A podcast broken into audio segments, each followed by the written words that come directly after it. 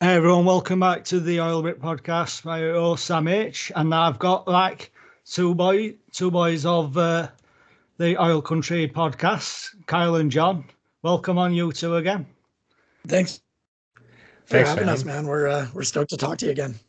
I know it's good. To, yeah, good to uh, get you back on. I know I did a good episode last time with uh, you, with you both.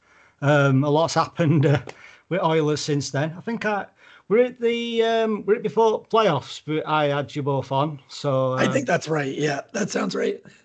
Yeah, so um, you know, so there's uh, plenty, um, plenty of stuff that's happened since then.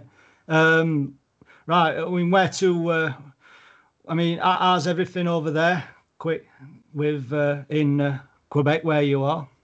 Um, it's it's been pretty good. I mean, I, it's obviously we're still kind of second wave of the pandemic over here, so it's been a little bit little bit isolating as well. But I think we're we're doing all right. I'll let uh, I'll let Kyle speak for what, where he's at.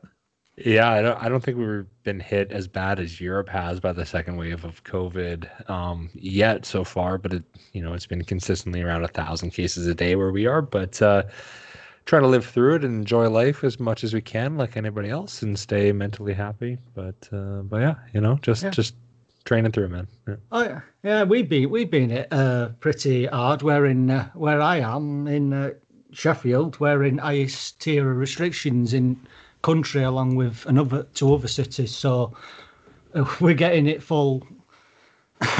we're getting it full on. Uh, yeah, no, it's it's tough. I mean, especially when those restrictions come down. I mean, like Kyle said, I think you've got to just try and do the best you can and what the new normal, I guess, yeah, as they yeah. refer to it. So, but it, it can be definitely be tough. I mean, it's a little bit isolating, like I said. Yeah, it is. It's uh, super tough at the minute, especially where I am, and in particular Northern England where I am as well. So, this it's very very tough. Um, well, I've not had a. I've, well, it's first time. I've, first time I've had you on since playoffs. Uh, could uh, so. Um, I know we had a bit of a disappointment in playoffs with particularly that. Uh, your quick thoughts, you two, on uh, the Chicago series? I mean, for me, I think it's, you know, obviously it was it was wildly disappointing as an Oilers fan. Um, it, I find it tough to pinpoint exactly what went wrong, and it, it's tough because it's such a small sample size, right, with just four games. But I, I think something that we probably didn't look enough into is how difficult it is to have that big of a break and then come right back into it, you know, with some you get one preseason game and and you go right back into play in or playoff hockey. So it, it was something that I think our team really just didn't click and they couldn't seem to get it going Yeah. whatsoever. Um, from from my perspective, I'm, I'm trying not to look too too much into it. I mean, I'm I'm happy to talk about it, but it, it is one of those things that Mm. I mean, where you look right down the roster and just the people weren't meeting expectations. Yeah. Like the the guys just weren't weren't clicking. You know, had had bursts of Mm. where Mm. you're like, oh, okay, this team is you know starting to get it together, and and they started strong in game one with McDavid's early goal, and you know then then Smith has a blunder behind the net, and it seems like you know right from there, other than the one game, the the series was just all you know all Chicago for a good chunk of it, um, from my recollection, anyways. And the Oilers just couldn't seem to get anything going for a duration of time. You know, there was little little spurts here and there, but just couldn't seem to get the consistency. Yeah, I mean, I can't disagree with Jon. Uh, I- I, mean, I'm not, I'm not trying to sound super biased as a losing team in, in basically what was a, a tournament, right? Like this, this playoffs will always have an asterisk on it, just because of that break there.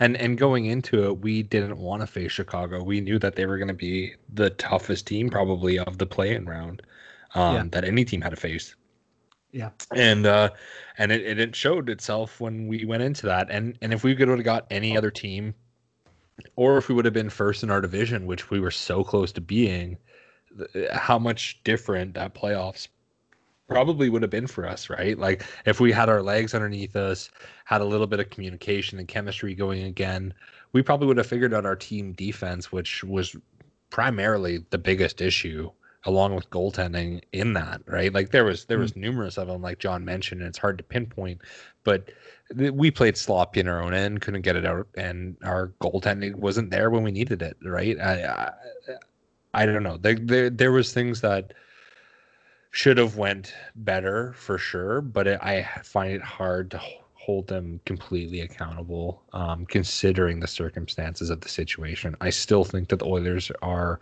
uh, a good, becoming great team that is soon to become a contender, and there's a lot of promise in the team still. And yeah. I don't think that any fan should necessarily um, look at what happened this past spring slash summer as a uh, as as any negative towards the future of this team. Yeah, I mean a couple. I mean a few things. Obviously, you know, he. I mean the appearance of, um, you know, particularly uh, there were a few players that had a few had off, uh, you know, off series or off games. Uh, yeah. Uh, you know, I, I, I, like Larsson wasn't himself. You know, Cass was. You know, given what you know, physicality we got on this team, you know, Cass seemed to have um, it didn't it didn't go well for quite a few players. Um, and it were a bit off. Um, I would particularly we you know we struggled a bit on right hand side, particularly with Toews in that series with you know losing yeah. face, losing face offs. Um, I mean, I don't want to dwell in too much because it's been it's been a couple of months now, but um, it was just one of those things. It just didn't work. It just didn't work out. It it, it just didn't go to plan. I think probably Tippett may have overthought it, uh, particularly breaking up that Nuge Draisaitl uh, Yamamoto line. Yeah, and then only put then only putting it back together in the last seven minutes of, you know, game four in third period. So that that that I mean that's just my quick takes from it.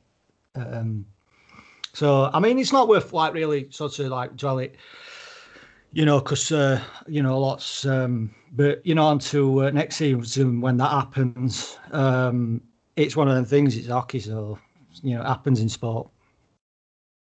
Yeah, most definitely. And I mean, I th- I think you bring up a really good point in Kassian because I think he was the one, you know, not the only player by any means, mm. but one of the bigger disappointments just based off of how he had performed in the playoffs previously. When you look back to 2017 and his impact, especially on the San Jose series, and you know he's one of those emotional leaders that mm. it's just like you you got to get him going, and and he's got to get himself going. So I think that was, you know, definitely yeah. one of the bigger disappointments that he, he, was just kind of a shell of himself. But well, especially you know, given the like, new like, contract that he was given to, like that's the expectation yeah. of him, right? Is to be that emotional force. I, I, mean, it's the same issue we had with Lucic, and I don't want to start comparing Lucic to Cassie by any means, but like that's what they're supposed to be there for is that emotional driving physical force that gets the rest of the team going. And it just was non-existent this playoffs. I do I do think when you look at, you know, like you said, Sam, you know, looking at next season, whenever that happens, um, it is something where I I prefer, and I think it's the smart thing to do is look at last season as a whole, um, instead of just you know recency bias, mm. and looking at those four games and saying, "Wow, this team really needs a substantial shakeup." And I think you need to bring those four games into account, but in the same accord 70 games through the season, we were, you know, within spitting distance of first place. We mm. were fairly comfortably, I mean, I'm not even comfortably, but we were definitively in second place in the in the division. And I mean, we had a successful season. It, was a disappointing end. And, you know, obviously it would have been it would have been nice to go deeper into the playoffs, but you've got to look forward. And I mean, I think when you look at last season, and there's lots of areas to improve on through the mm. 70 games as well as the four playoff rounds or the yeah. playoff games. But you know, that I, I still do think that the Oilers are trending in the right direction. Well, yeah, just to give um, you know a bit of context to uh, particularly regards to scoring, because um, I got this, I've still got my notes from last uh, episode I did with Kev. Um, we had uh, credit, obviously, credit Mr. David Staples on Twitter for you know this. I've uh, been uh, his great help. um, we had um, we had number one, number two scorers in NHL. Yeah, Oilers finished 14th in goals for. and Oilers had five guys in the top 60 and six guys in bottom 40. And uh, Josh Archibald scored at a fourth line rate. Um, so I think in probably terms of, you know, the guys chipping in and, you know, that's, you know, that's obviously an improvement. You know, it seemed a bit, seems a bit top heavy on that um, statement. Absolutely. Yeah. um, but yeah, but we're gonna uh, we'll, we'll we'll improve on on that. Um, uh, I mean, I know you guys. I don't know if you guys have got anything to say on um, drafting Dylan Holloway in in the first round. Um, you know, there's been lots obviously views of that, but yeah, I think uh, we're we're not we're not draft guys really, yeah. but I, I mean, and we kind of we realize our limitations there, but yeah. I think the biggest thing when I look at the first round of the draft was just that, you know, we had on our list, anyways, and we talked to uh, the Oil Knight and mm-hmm. got a lot of our information from him. But, yeah. you know, it was something where really we were hoping for Quinn Jarvis or mm-hmm. Askarov to slip to us, and all those yeah. guys were gone. So, mm-hmm. I mean, I, I think there's yeah. some there's some traits that Holloway really brings that I like, but I'm really curious. Uh, you know, his draft plus one year mm. coming up whenever it happens in NCAA is going to be a big tell whether you know what player we have there. But I think we added another guy that, um, you know, can can potentially fill that uh, that depth mm. center role. And I mean, who knows? Maybe even turns into a top six winger.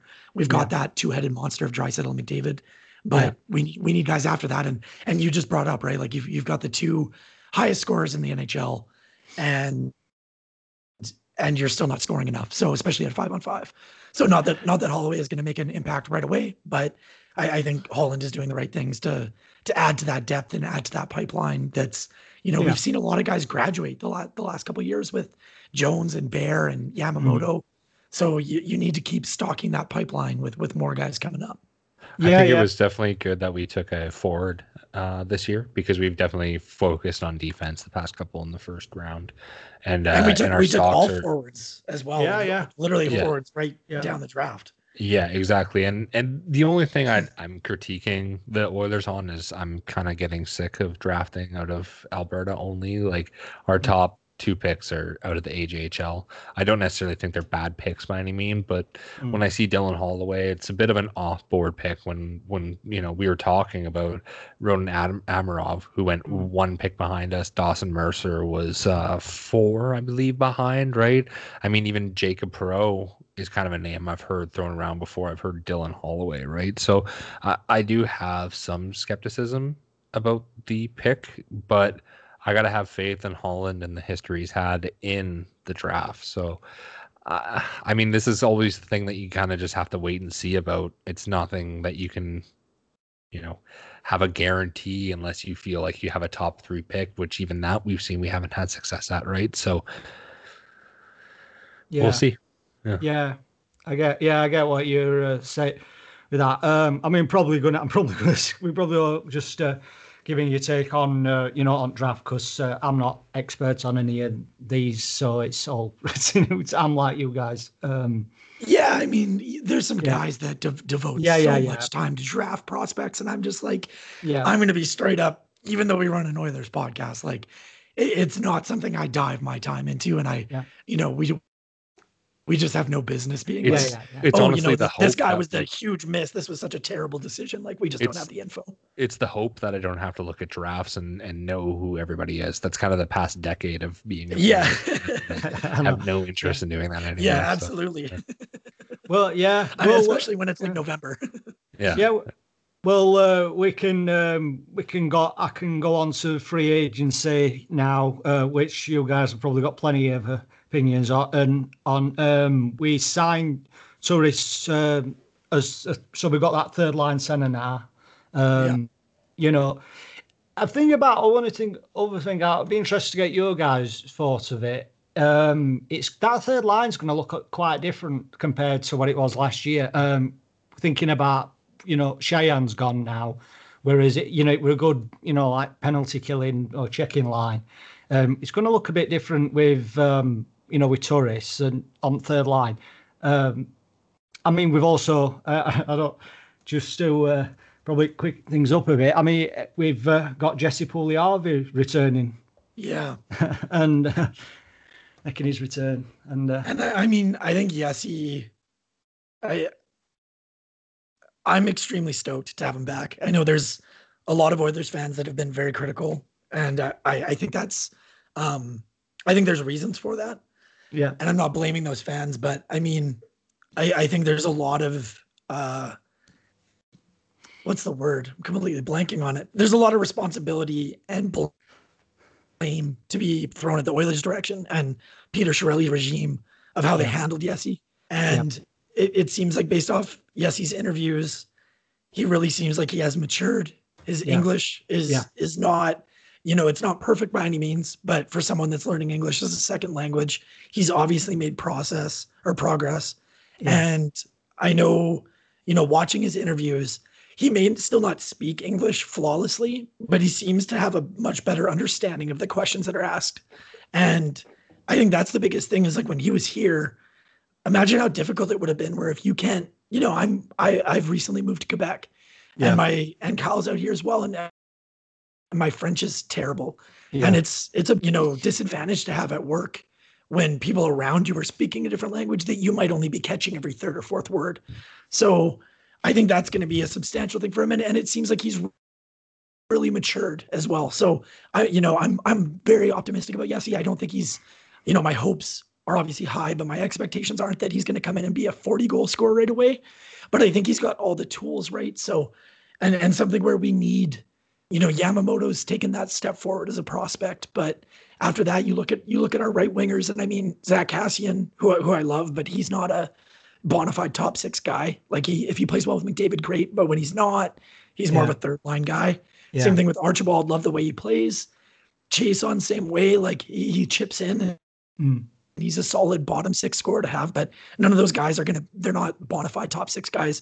And maybe yes, he isn't either. But, but right now, he's the best shot at at turning into that. So I think if he can, if he can gel, and I mean, I'm I'm really hoping he gets some top six time. I think you'll see quite a bit of time on the third line as well, likely with Kyle Turris. But you know, I I really hope he gets a legitimate shot, yeah. and and they groom him the right way to take over a top six position because if if he could turn into the winger for McDavid, I mean, that would be, be such a huge help for this team.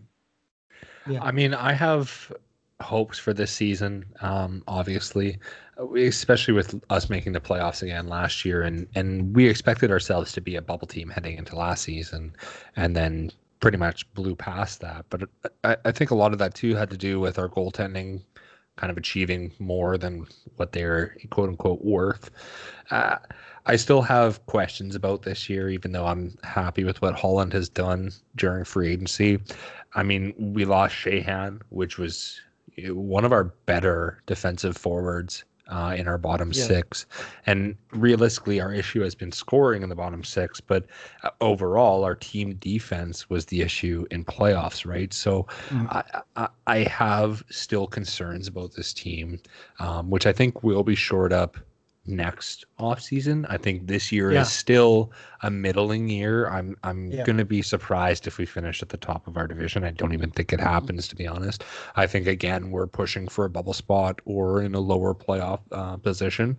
But uh but yeah, I think I, I think this year is going to take a lot of internal growth, a lot of pushing, mm. a lot of teamwork, a lot of uh, locker room compatibility and chemistry, growing the lines out. Right, like our our top line, we we're still missing a win- winger for McDavid. Sorry, we yeah. have uh, like Kassian and Ennis basically slotted in there right now. Yeah. Um, and then like you said, Turris and Puljujarvi, like that's that's our third line for the most part, and hopefully Puljujarvi develops and can be a winger for McDavid, but right yeah. now we're still depending on two players in the front and and in, in even more like the one line that is Neiman McDavid. So I'm still seeing like what our success will be in the defensive aspect of our team, seeing as I think that's the biggest hole right now. But as well, like there's a lot of help that this team needs and and with how compatible and comparable every team in the NHL is in this salary cap era. I, I mean, we could easily be another drop off team. We've seen how Uh, Colorado yeah. shifted from worst in the league to best in the league, right? Like, yeah. it, it, it's such a small gap in between what makes a good team and what makes a yeah. bad team, and a lot of that is chemistry and locker room compatibility. So, with the new additions, I'm I'm hoping it works out.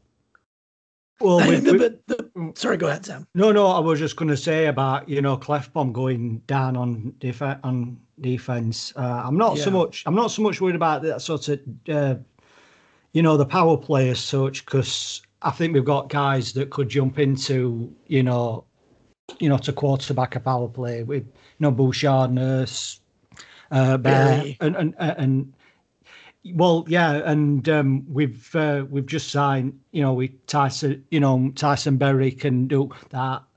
Uh, yeah, I'm not so much worried about. It. It's just the hard minutes uh, at the back, which I'm. Which you know, we signed Tyson Barrie, which I'm. You know, I'm. Right, I'll get I'll give my thought. I mean, with Tyson Barrie, I, am you know I'm happy that we signed him, and he's you know he's definitely some guy that you know I think he had 56 points, 59 for Colorado um, previously, but I mean, the, even what they call a shit year for Leafs, he still did 39 points. So, and, that, yeah. and even when he's, I don't even know if he were on first unit there in Toronto, but uh, you know, so I'm happy that we've signed Barrie. The only concern, the, the only concern I'll, I'll give Marty is boys is uh, I hope it doesn't. It, it you know this. We've I mean we've we've just signed uh, Kris Russell to another one year yeah. contract, and um, you know, so we Russell and uh, sign Bar- Barrett Tyson Barrett. I hope it doesn't sort of uh, we don't end up having a blockage there on defence, and you know, like because Evan Bouchard's support might be there. Um, ready for next year, and then Caleb. You know, we've got Caleb Jones, and I. well, the good want... thing about both those contracts, right? Is like Barrie is a one year show me yeah. deal that he took a, a pay cut from what's rumored that other teams were offering him in order to get a chance to play with David. And and he'll gr- get a great opportunity. I, last year alone, right? I mean, he gets shit on because he's in Toronto media and Toronto fans, but yeah. he played with Babcock, and through that, he played 22 games and got six points. After that, with Sheldon Keefe, he mm. played 48 games and got 33 points. So he kept a 55 point per game pace throughout the season and would have been higher than that if he wouldn't have played with Babcock, who didn't utilize him properly. And yeah. he had a, a, a, his career high, if I'm not mistaken, is 58 or 59 points. So he probably would have put up a career year this year, right? So we got him at a, at a discount, and I don't think he's holding anybody back because if we have Klefbom out for the year and Barrie's here, we have a decision to make between who we want to highlight as our offensive defenseman potentially there. But Russell's extension at 1.125, yeah, uh, that's what it is, point, right? One, yeah, 1.25, yeah. I mean, that's it, first off expendable to the extension or expansion draft, sorry. And and even if he is held on, that's not a terrible contract to have for a bottom six defenseman. And it's no. also not movable. He has no movement clause in that next year. So I don't think either of those contracts are going to necessarily hold anybody back. It depends what we do with Barrie um, at the end yeah. of this season, depending on what he does. And I mean, I think I think the biggest thing for that for me is as well as, you know, so you look at you look at your defense right now, and it's Nurse, Jones, Russell, and then assuming Lagesson gets re-signed on the on the left side, and then you have uh, Larsson, Bear, Barrie, and Bouchard on the right. So assuming Bear gets re-signed, which he definitely will. Um, so I, I think the big thing is is like I, am trying to remember who made this point. It was on TSN radio, but they were saying like you, you more or less need to ha- plan to have four pairings with with the amount of defensemen that get injured, and you you look at that every year where like Klefbom's missed substantial time, Larsson's missed substantial time, Russell's missed time here and there, Nurse's missed time here and there, or actually sorry, Nurse has been very healthy, but anyways, I, I think as much as people were penciling Bouchard in into the lineup day one of this upcoming year, which which we were at times as well, it's clear that Holland looked at that and said, "Okay, this kid's going to get his chance, but I'm not banking on Bouchard making that step right away." And I so, think it's good that we signed Barrie to keep like, him down there. Yeah. Yeah, and I, so I think yeah. it's like uh, like you know he's going to start in the preseason. He'll be he'll get some time, and I mean maybe Bouchard comes in and he's the next Ethan Bear, and he he steals that spot. And then all of a sudden now it's Larsson's expendable. Or I mean, I think we all expect Bear to stay where he's at or continue to get better, but that's not a given. Maybe Bear takes a step back. I mean, I don't see it, but prospect development is never linear. And you know, we've seen it time and time again where a guy has a good showing and then all of a sudden he's he's not a great defender. So um I and and when you factor in the injuries, I mean, I, I think I get your point, Sam, and I, I've had that thought myself of like, well, like you know, you're you you went from a log jam, and then Klefbom gets hurt, and Benning leaves, and now you've kind of added more pieces just to have the same log jam. But I think when you factor in injuries, I think Bouchard and Lagesson likely are both going to still see, you know, a good chunk of games. It's tough to say depending on how how many games they actually play this year in the NHL, but I mean, I, I think you're going to see Bouchard in the NHL at, for extended times this year when injuries hit.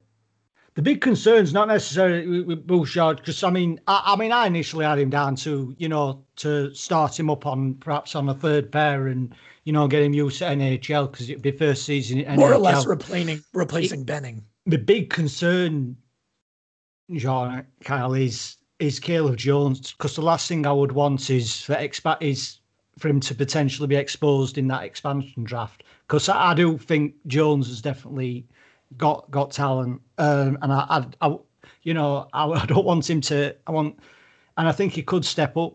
Jones, I, I think so too. Uh, so, fan. and I don't want. I proper really don't want him. Some uh, fucking Seattle to fucking get him. Um, I mean, I mean, I, I pretty much. I think unless the league is going to let Klefbom slide if he is out for the majority of the year, I'm I can almost say that Jones is going to be gone to Seattle. Well, but here's the thing too. What if, what if Klefbom is out for the year and his his health is in question? Do they maybe leave Klefbom exposed? But, but no, no, Jon. I'm sorry, I didn't I didn't properly phrase that uh, we talked about like in our podcast, right? Uh, there is a rule in the NHL where if a player hasn't played, Jon, correct me if I'm wrong, it's 60 62. Plus. Yeah, 60 yeah. plus games in an 82 game season. No, sorry, that, it's, it's, they've missed the last 60 plus games. Sorry, missed. Sorry, my God, my God. Yeah, yeah. missed no, it's all 60 plus games in the last 80 game season, 82 game season. Um, that they are automatically not ex, uh, not put into the expansion draft. But so, that is just just to clarify, Kyle. Sorry to interrupt yeah, again. Um, you're better. That is also up to the NHL's decision. Like it's a case by case basis. It doesn't necessarily mean that if you miss 60 games, you're definitively exempt. It's a case by case basis because they have to. It has to be potentially career ending. So, which we've heard those rumors about Klefbom already that maybe he is considering retirement if he's not able to come back. But that's the that's the big which, question mark for the expansion. Which I would assume if there's any surgery that takes place, I would think that that is probably going to fall under that. And as long as the NHL does some sort of uh, 75% rule where that 60 games taken to 82 is put into consideration if there is a shortened season next year.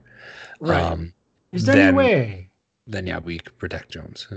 Is there any way any we could, you know, you could expose someone like Larsson or so, or some or anybody else? Eh, well, any other options? So right now, so you've got the option of either protecting seven forwards, three defense, or four forwards and four defense. So I think the thing is, is like Larsson would already be exposed because you're protecting He's a UF Nurse, Bear, yeah, Klefbom, and Jones are the four you want to protect. So you either only yeah. protect four forwards and mm. Larsson is a UFA who would be exposed, yeah. or or you protect seven, and then that maybe exposes Klefbom or Jones or or yeah. something like that. I mean, it's it's tough, and I mean that it was is. a big reason why Kris Russell was was signed already, right? Like they need to meet those exposure requirements, but yeah. Um, I, I think I, I've got the same fear you do, Sam. Where, I'd be real. I'd be real sad to lose Jones. Me, I'll me really. too. And I, I think he's, you know, I, I actually um, I'm blanking on her name, but Caleb Jones's mother is is very active on Twitter, and, yeah, and she's an absolute doll. But yeah. um, I somebody had uh, tweeted out like, "Who do you think your your team is going to lose in the expansion draft?" This was like months ago, and I said Caleb Jones smiley or uh, like sad face or whatever, and then and then she replied, and it was I can't remember exactly what she said, but it was like a sad face and said no or something like that. So, yeah. I mean, I think that's something that's obviously she doesn't want her son to leave, but I think that's a big thing in the Oilers fan base in general, where that's a legitimate fear, especially like Caleb Jones looked really good last year in the 30 so games or, or whatever he played. And I, I think he's got tools to, you know, I don't I don't expect him to be a number one defenseman, but man, I, I mean, I watched that kid play and he gets better game after game. And I mean, I I put him in a similar class as as Bear with just being a little bit less proven. Where I mean, the guy's got the tools to be a top four D man. Yeah, I, I, yeah, it's just one of those. It's just, yeah, I know it's biggest uh, one of the biggest fear that I've got. Um, I'm well, yeah, well, I mean, I'll get, I'll, I'm, I'm gonna have, I'm, I'm gonna mention this this again. We because I I was talking to Kev about it. Well, apparently I will listen to you know Kyper and Nick Kypreos and um, Doug MacLean's podcast because I couldn't get obviously I can't get TSN and all coverage on deadline on free agency over over there. So I was just listening to their podcast, and then it flashed on screen. It flashed on it, it flat. It was some fake tweet and another saying Oilers have signed Mike Hoffman to a six million dollar contract. Yeah, to forty two, and then I'm fit, and then and then they, you know these spend best part of 10, 15 minutes bashing Oilers, saying how stupid and incompetent we all are. Yeah. everything. Then it all got, then it all, and then it got announced. Oh, it's fake. It, it was oh, it was Dave, uh, it was Dave Pagnotta's Twitter. There's a guy that Yeah. I I fell for it as well, and luckily I didn't retweet it or anything, Sam. But there's a I'm trying to remember. It's like I think his Twitter handle is like his name is Dave Pagnotta, but then his his at is the fourth period or something like that. Yeah, And this other guy has the same profile picture. Dave Pagnotta has the name, but it's like fourth period, and there's no like I in the period or something like Yeah. that. yeah. So yeah, that's but I think Calgary Sports Radio also did the same thing. They were that got reported because it got retweeted all around. And then they were saying they were ripping on the Oilers for like 30 minutes yeah. about how it's a terrible signing. And they, it was like signing Mike Hoffman for six years, like it's such a mistake or whatever. They're screwing their team.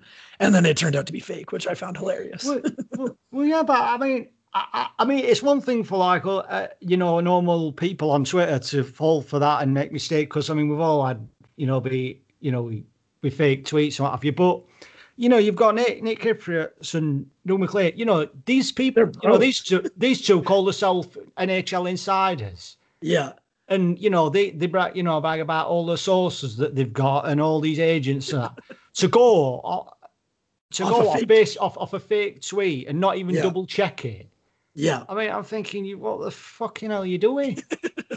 I think that just that that points more to the craziness of free agent frenzy, right? Where like there's so much news coming out. I mean, crap, that that day I was at work and every spare moment I had, I was just updating Twitter, listening to Sirius radio, trying to just get as much news as I can, right? So it's yeah, it's a crazy day, but I do agree. I mean, I think if you're a you're an analyst and you're paid as an analyst, I, I think there's a higher expectation that you're you're you're vetting the information you're getting, right? You're, you might want to double check that instead of just seeing a tweet and going, "Oh yeah, this is the news." Uh, I, I just think it's. I, I, I, I didn't get. I didn't get that. Um, we all that. Um, what's thought, thoughts both here on uh, new on Nuge extension? Um, I'll I'll I'll field my thoughts on it. Um, anything anything within six mil category for you know seven years um, is is okay by me. I think seven would probably be a bit overboard. Um, I'd like to keep it within at least probably six point five or within six range would suit me for Nugent Hopkins. Yeah, well, I, I think the big thing with Nuge um, for me is, um, you know, so he's 27 right now. Uh, so he'll be 28 when his next contract kicks in. And for me, I think there's two things that come out. One is I think his play style, assuming he can stay healthy, tr- does transition, that he's going to have some longevity.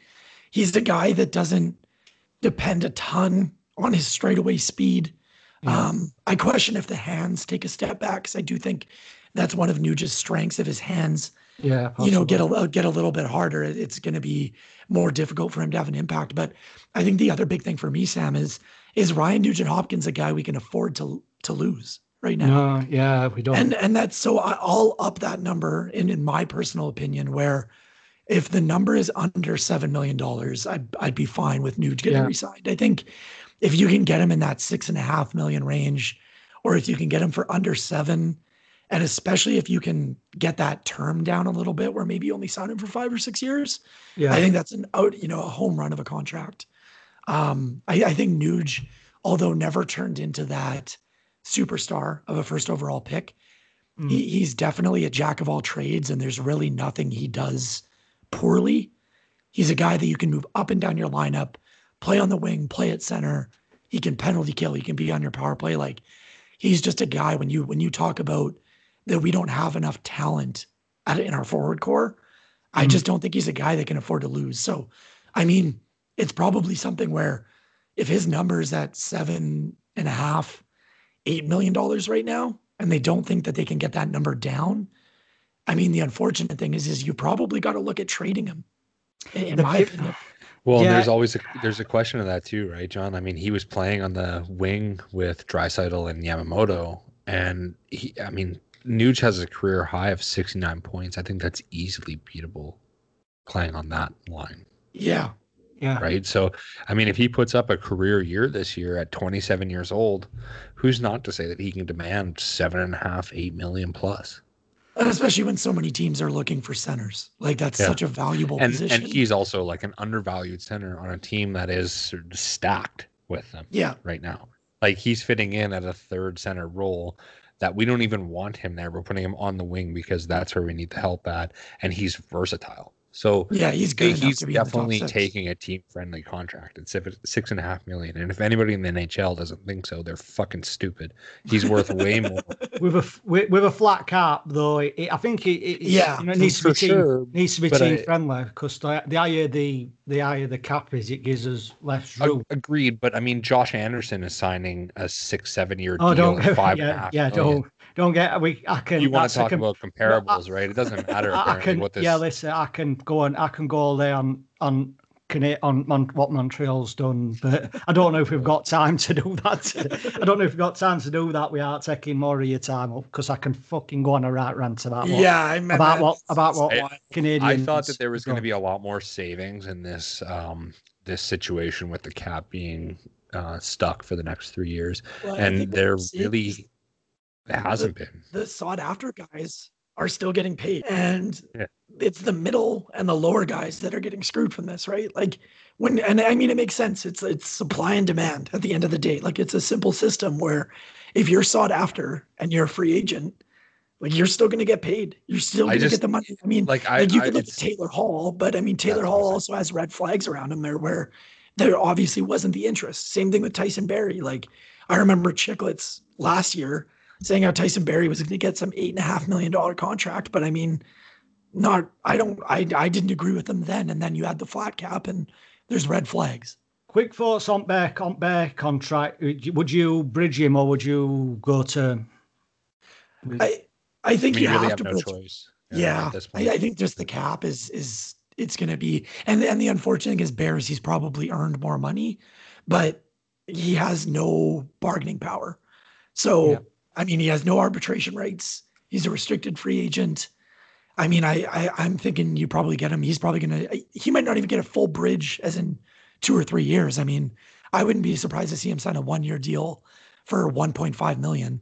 And I'd actually Holland's be happy say, hey, get that. when we have more cap next Yeah, summer, then Yeah. we'll look at giving you a th- another Because two or got- three year bridge we've deal. got like or signing six long mil. I think we've got twenty six million in cap space uh, at end of the at the end of next season uh, in And the twenty only twenty big two. name- So yeah, Names you've got to be Yeah. sign are Nuge, Yamamoto, and Bear, depending on if he's up. Yeah, yeah, and I mean, I I would preferably like to sign Bear to a longer term deal. Even now, I know it's a risk, but that kid shows so much promise, and and just psychologically with the guy, what he put in, the previous offseason and and the change that he's seen to his game and the opportunity he got and and what the NHL put behind him, giving him a jersey written in Cree, being the first player getting a jersey of a different name, like even though it was a Which practice jersey, warm up jersey. Yeah, like I mean, the kid has obviously got a following, got a push, sees the success from the work that he's put in. I have no doubt in my mind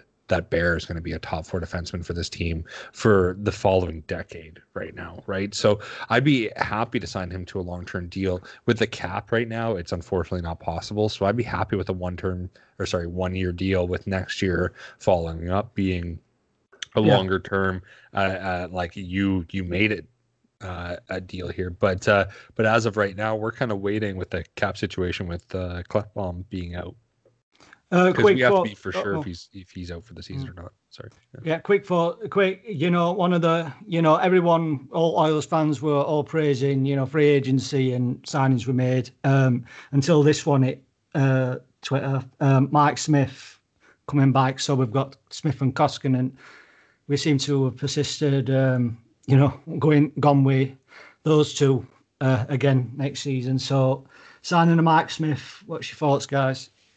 I mean, I think uh, that there was obviously a frenzy for goaltenders this offseason. And, uh, and and even though we signed Smith a little bit before a lot of these signings went through, it was it was after the Oilers knew that Markstrom was out of contention for for being a part of Yeah. the Oilers roster this season. And, I'm glad we dodged that bullet. I'm glad we dodged that bullet. That won't look good in a few years. That mark, that some of them contracts that were handed out. I mean, Markstrom. we'll wait and see. I mean, I think Six Markstrom's a, a great goaltender, and and although he yes is you know at the age of thirty plus now, like I, I think that deal is fair for what his value he puts into a team. Um, it just depends, of course, like any goaltender, the team you put in front of them. Um, which I I have issues about the Oilers in the past already. We've seen good goaltenders come through here and get shit on because they don't have the defensive responsibility from the team in front of them. But uh, but as for Mike Smith itself, I think that there's probably savings we could have got on that contract. But Mm. uh, but I mean, realistically, we have interim goalies right now. We don't have a real number Yeah. one. We're still looking for that. It's So to put in next season. another one year deal at one and a half million and push us until next year's cap. Again, there's an opportunity there next year that we're going to have the cap space and the freedom to sign a goaltender of the future. We have Koskinen on a deal that, I mean, if he's playing starting caliber goaltending next year offseason, there's a deal for him. So I don't hate it. I'm I'm unhappy that no change was was made, but uh, I I- I don't know. I mean, the, the other comparable that went for the same value of him is is uh, Henrik Lundqvist went for one and a half million, and there's uh there's one other one out there too that I'm forgetting off the top of my head. I'm sorry. Which I and mean, Lundqvist was wanting to go to Washington. Like he wouldn't have come. yeah, to he wouldn't have signed for a million and a half. I mean, would I take Lundqvist over Mike Smith? Like a Yeah. thousand fucking Yeah. percent. Was it happening for a million and a half? Obviously not. So Yeah, I- yeah, I, I mean, I'm kind of taking it how it is. There's a lot more issues with this team than just goaltending, and I think that you know we've been seeing that for a decade, and hopefully we'll figure that out throughout the team this year, and next year we can improve our our goaltending and then become a true contender. and I mean, I think the other thing is like you've got Mike or Mikko Koskinen, so he's got two years left. So you get through this year, you've you've created, you know, you've you've bought yourself some time. It's not the best tandem that you could create, but Koskinen's going to be even more movable if they decide to upgrade at the position. And I think Kyle hit it right on the head where it's like this this team had bigger problems in goaltending. Am Yeah. I a huge fan of or fan of Mike Smith? No. I, I think Mikko is a capable goaltender. Um, the unfortunate thing about Mikko is I don't I don't think he's able to play Yeah, 55, 60 plus games. He's right in that 50 to 55 mark. Yeah, That's kind of the max he's able to play as far as workload if based off his history. So I think he's a capable goalie, but you need another guy back there. And, uh, you know, goaltending for the Oilers is going to be another question mark this year. But it was also a question mark going into last season with the same tandem. And they treaded water Mm. and played well enough for our team to find success. So, you know, if if that doesn't happen this year, that's going to be a huge problem. And and to, um, Holland is going to have to address that Yeah. via the trade market or something else. But at, at this point, I mean, he's going with the guys that he's that that have proven that they can do it as of last year. And I mean, the only other it was reported that the only other guy they were looking at was Ryan Miller. It was Ryan Miller or Mike Smith, and I mean, they, they the report was that they went with the guy they they knew, and I don't have any problems with that with that decision. I mean, I think the only thing that I would say about Holland's decision to sign Mike Smith is, I wonder what the interest around the league was like. Like, did he have other contracts mm-hmm. on the table? as well as why don't, if that's not the case, why don't you wait another two weeks, continue to explore the trade market for a goaltender? But I also don't have the inside knowledge. So, yeah. I mean, very possibly that the trade market had dr- dried up.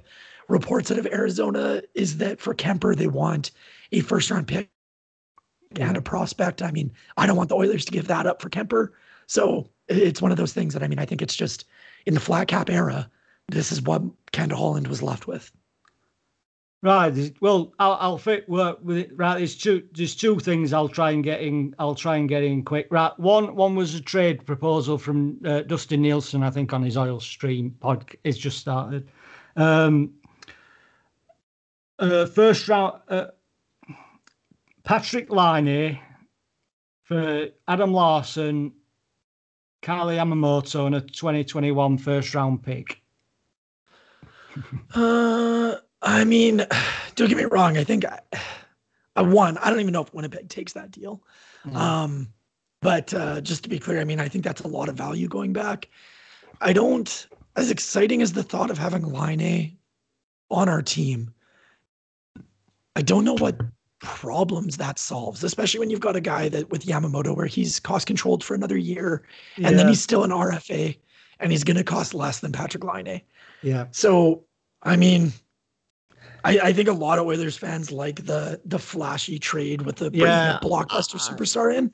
I I just don't see yeah. it to be honest. And I mean that's a that's a lot of value giving up, and Laine is worth it. I just don't know if it's the right move for this team. Yeah. I mean, it's the same argument we were talking about um, earlier this offseason where there was uh, talk of who was who was uh, Bouchard. What what defensive trade was there blanking off the top of my head, John. I don't know if you remember it, but but there was there was talk of moving Bouchard for someone, and it's like it as an Oilers fan, we've spent a decade wishing that we had homegrown prospects, and now is not the time to move them. They're finally starting to show who they are.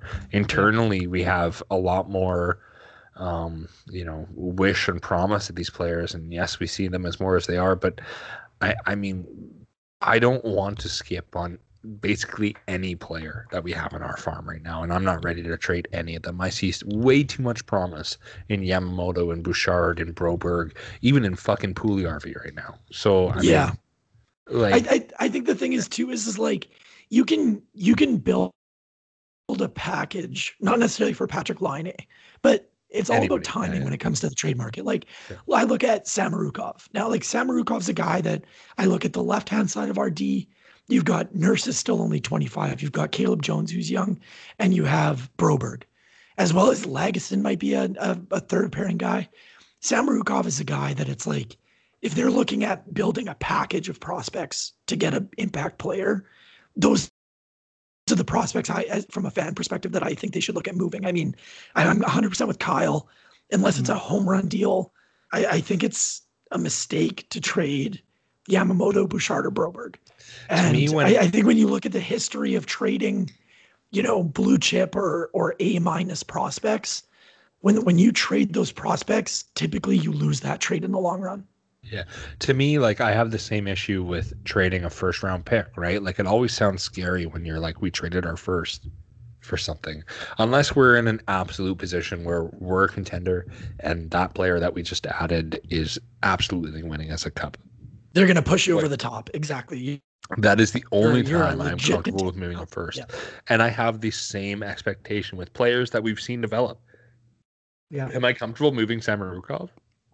Yeah. Yes, because I don't put him in that same vein as a Yamamoto or a Bouchard or a Broberg. But never in a million years, unless am I getting back eh, somebody that is absolutely altering the defense of this team or a somebody that is here on a long term reasonable contract for McDavid to be a winger. You know, like I'm not betting our future anymore. I don't want to go through another rebuild. I want our players that we have rebuilt with to start coming through this team. Right. Yeah. Right, can it, right, can I, I could just get through as you're both there in Quebec. Can I just get in, squeeze in one one sure. more thing? Yeah. Yeah. Yeah, just to we'll finish on this because I know you're both uh, you're both been pod, you know, doing episodes all day, and you've both Yeah. time no, and all all that. And I, I'll I'll squeeze because I've literally I've got to like because with you both being quick.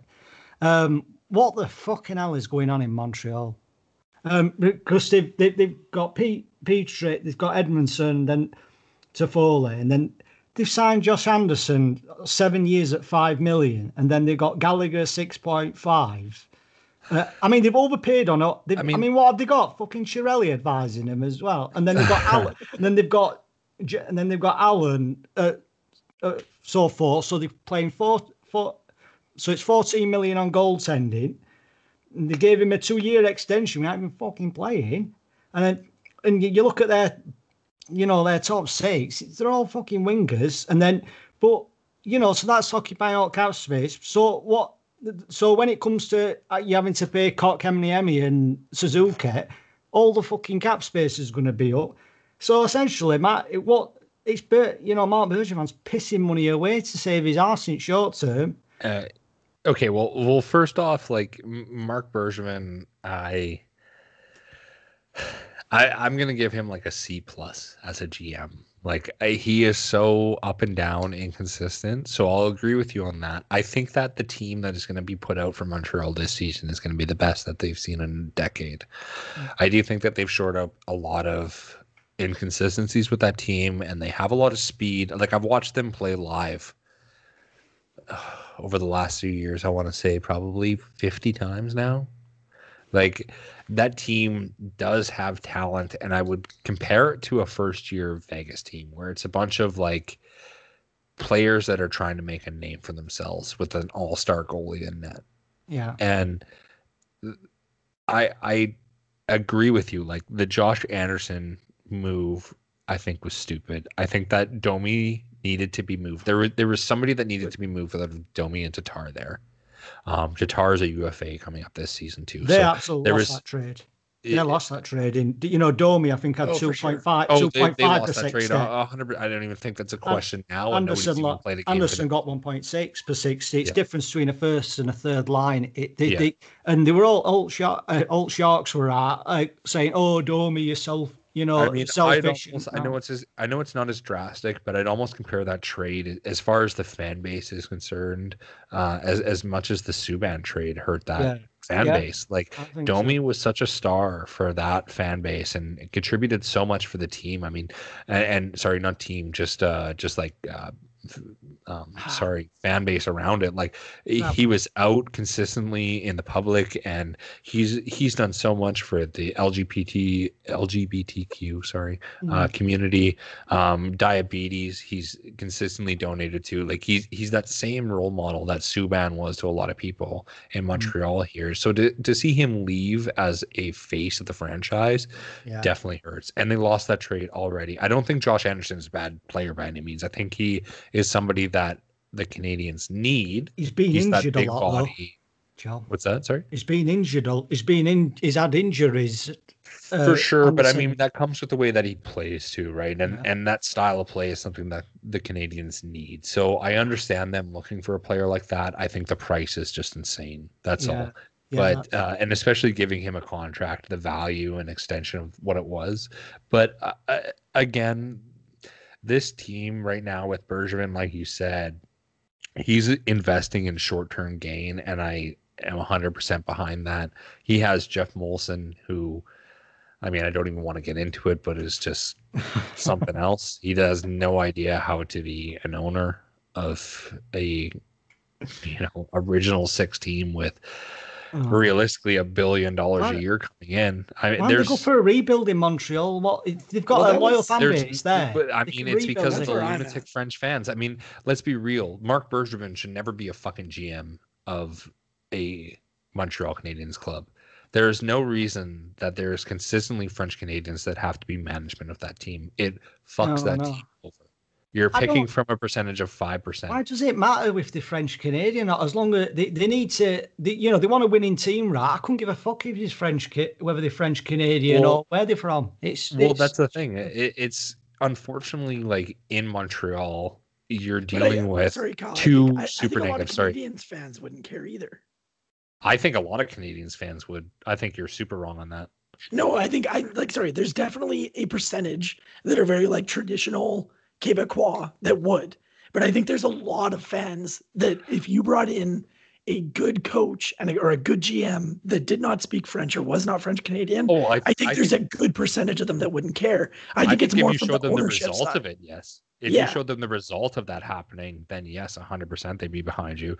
But it originally happening, they'd be calling for the axe to someone's head, for sure. Vo- I mean, you live in Montreal now. You Yeah. know the way it is. Like no, for I- sure. and it's but- not even it's not even hate on them like there's a way of quebec culture and the, the montreal canadiens are the historic franchise that has always been you know a, a french quebec historic franchise it's never left it's always been the same well, logo. that Nordiques though years ago, Nordiques used that French part, and it was more Montreal. but it was more it was more that they're infringing on the canadians like there was there was nordiques fans but it was the canadians that were always the, The one and true like yeah. It's it's always been the Canadians are Canada's team. As much as Toronto wants to take it, it, it is Montreal. Are they going to sign Kotkaniemi and Suzuki? The sensors, they, they, they need sensors in Montreal. Yeah, They I know. knew- and I, I, I to, to me, it's one heck of a fucking gam. It, I, they really do need.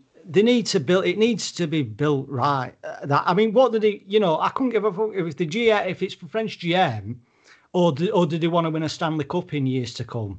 You know, it's it. I think it's real fucking selfishness to take all your caps to piss it all away Well, like I, that. I think they'll be able to sign like they'll they'll make it work to sign their young players. But it's like, what are you going to give up to do that? Because I mean, I'm just looking quick Yeah. at their frat cap friendly. So like Yeah. next summer, Kotkaniemi's up, but Tatar comes off the books at 4.8. Uh, Danault at three, you'd have to re-sign him. Uh, Joel Armia at 2.6, Lehkonen at 2.4, Weal at 1.4. I mean, those aren't huge, huge contracts, but there is money coming off the books.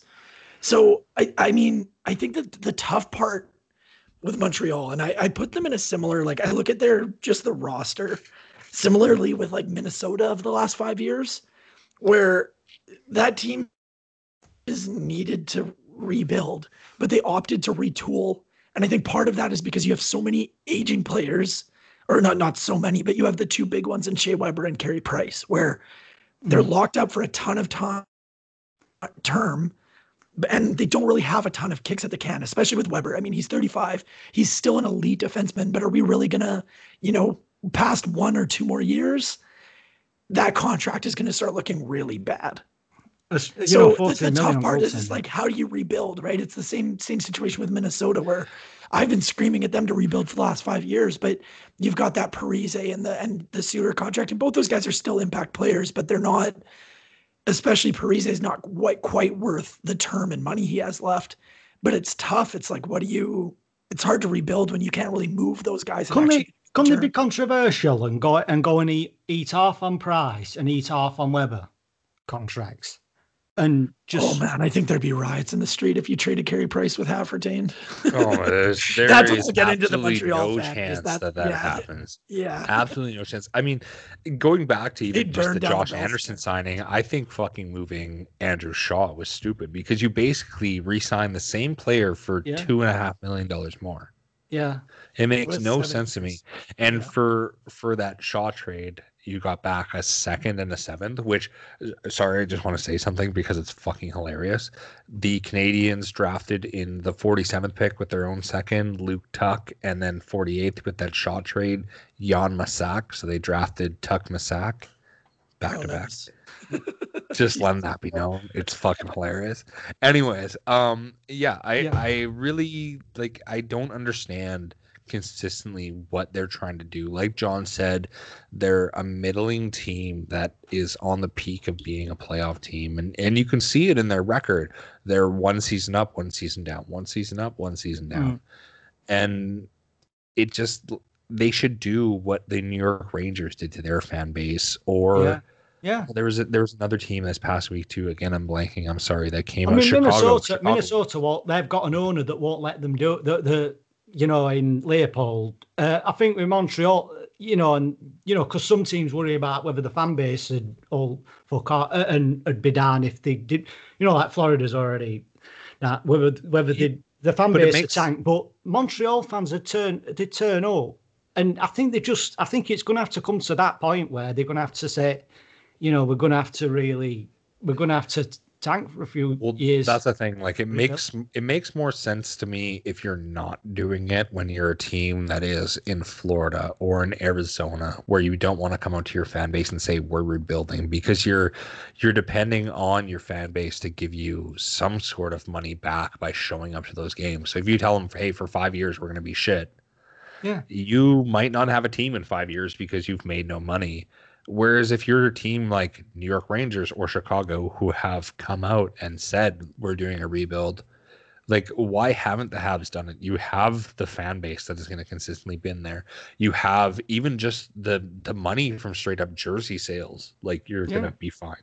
Other te- teams do rebuild. I mean, Detroit's rebuilding. You know, Chicago's rebuilding. Uh, you know, we've been fucking rebuilding for the past twenty years. Yeah. in in Edmonton, and you know, loads of you know, Toronto was shit for a while. Uh, you know, Leafs was shit for a while. So the the teams do it, but eventually has, they have to do it. But I don't. I, I, I don't know. I don't know what. I, I don't. I mean, based off with the system currently in place, there's no benefit to being a middling team. And I know that like any non-Oilers fans that are listening to us are probably like, oh, of course, course, Oilers fans, you know, saying you got a tank, but that's not necessarily what I'm saying. But it's like you look at a team when you're in the like 12 to 18 range, really what you're hoping for is to get slightly better year over year and then go on a Cinderella run.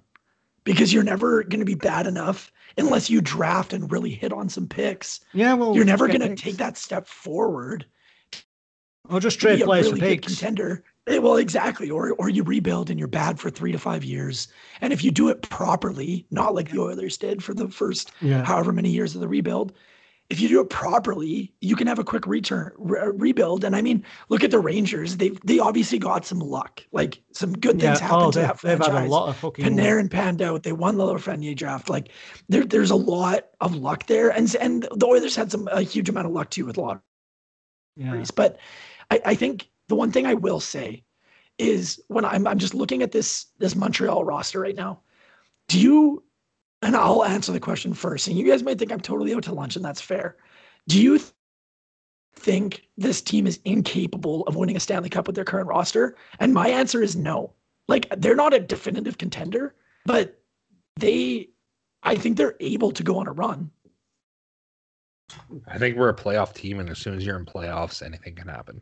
And you, you have Yeah, no. I'm, I'm talking playoffs, about yeah. Montreal too. Like you've oh, got Carey Montreal, yeah, Well, same thing. Price. Yeah. You've got Yeah, Carey yeah. Price. You've got a number one defenseman in Shea Weber for another couple of years. Jeff Petry is a suitable fucking top four defenseman. Joel Edmundson is a suitable top four defenseman. And yeah, you don't have those bona fide centers, but you do have Suzuki and Kotkaniemi coming up. I mean, if those guys can take steps forward and fill that void, they, they've got a fairly deep team. And if Um, they play the right way and they get the goaltending, they could go on a run.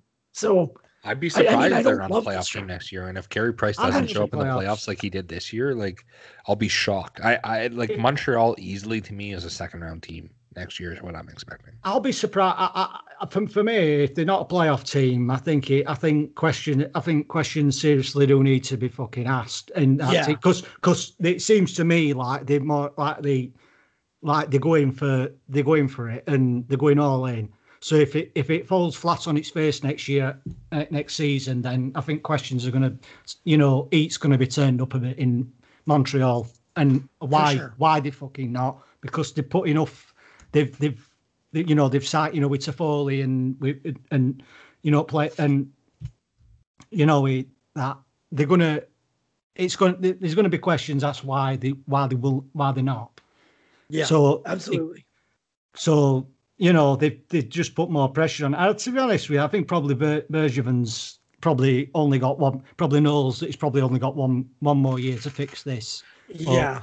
So it's more he's more trying to go for it and say He, he's already he's been on the hot seat for two years now. Like Yeah. there's definitely Yeah. like there's substantial pressure on him to create a a, a playoff contender year in and year out.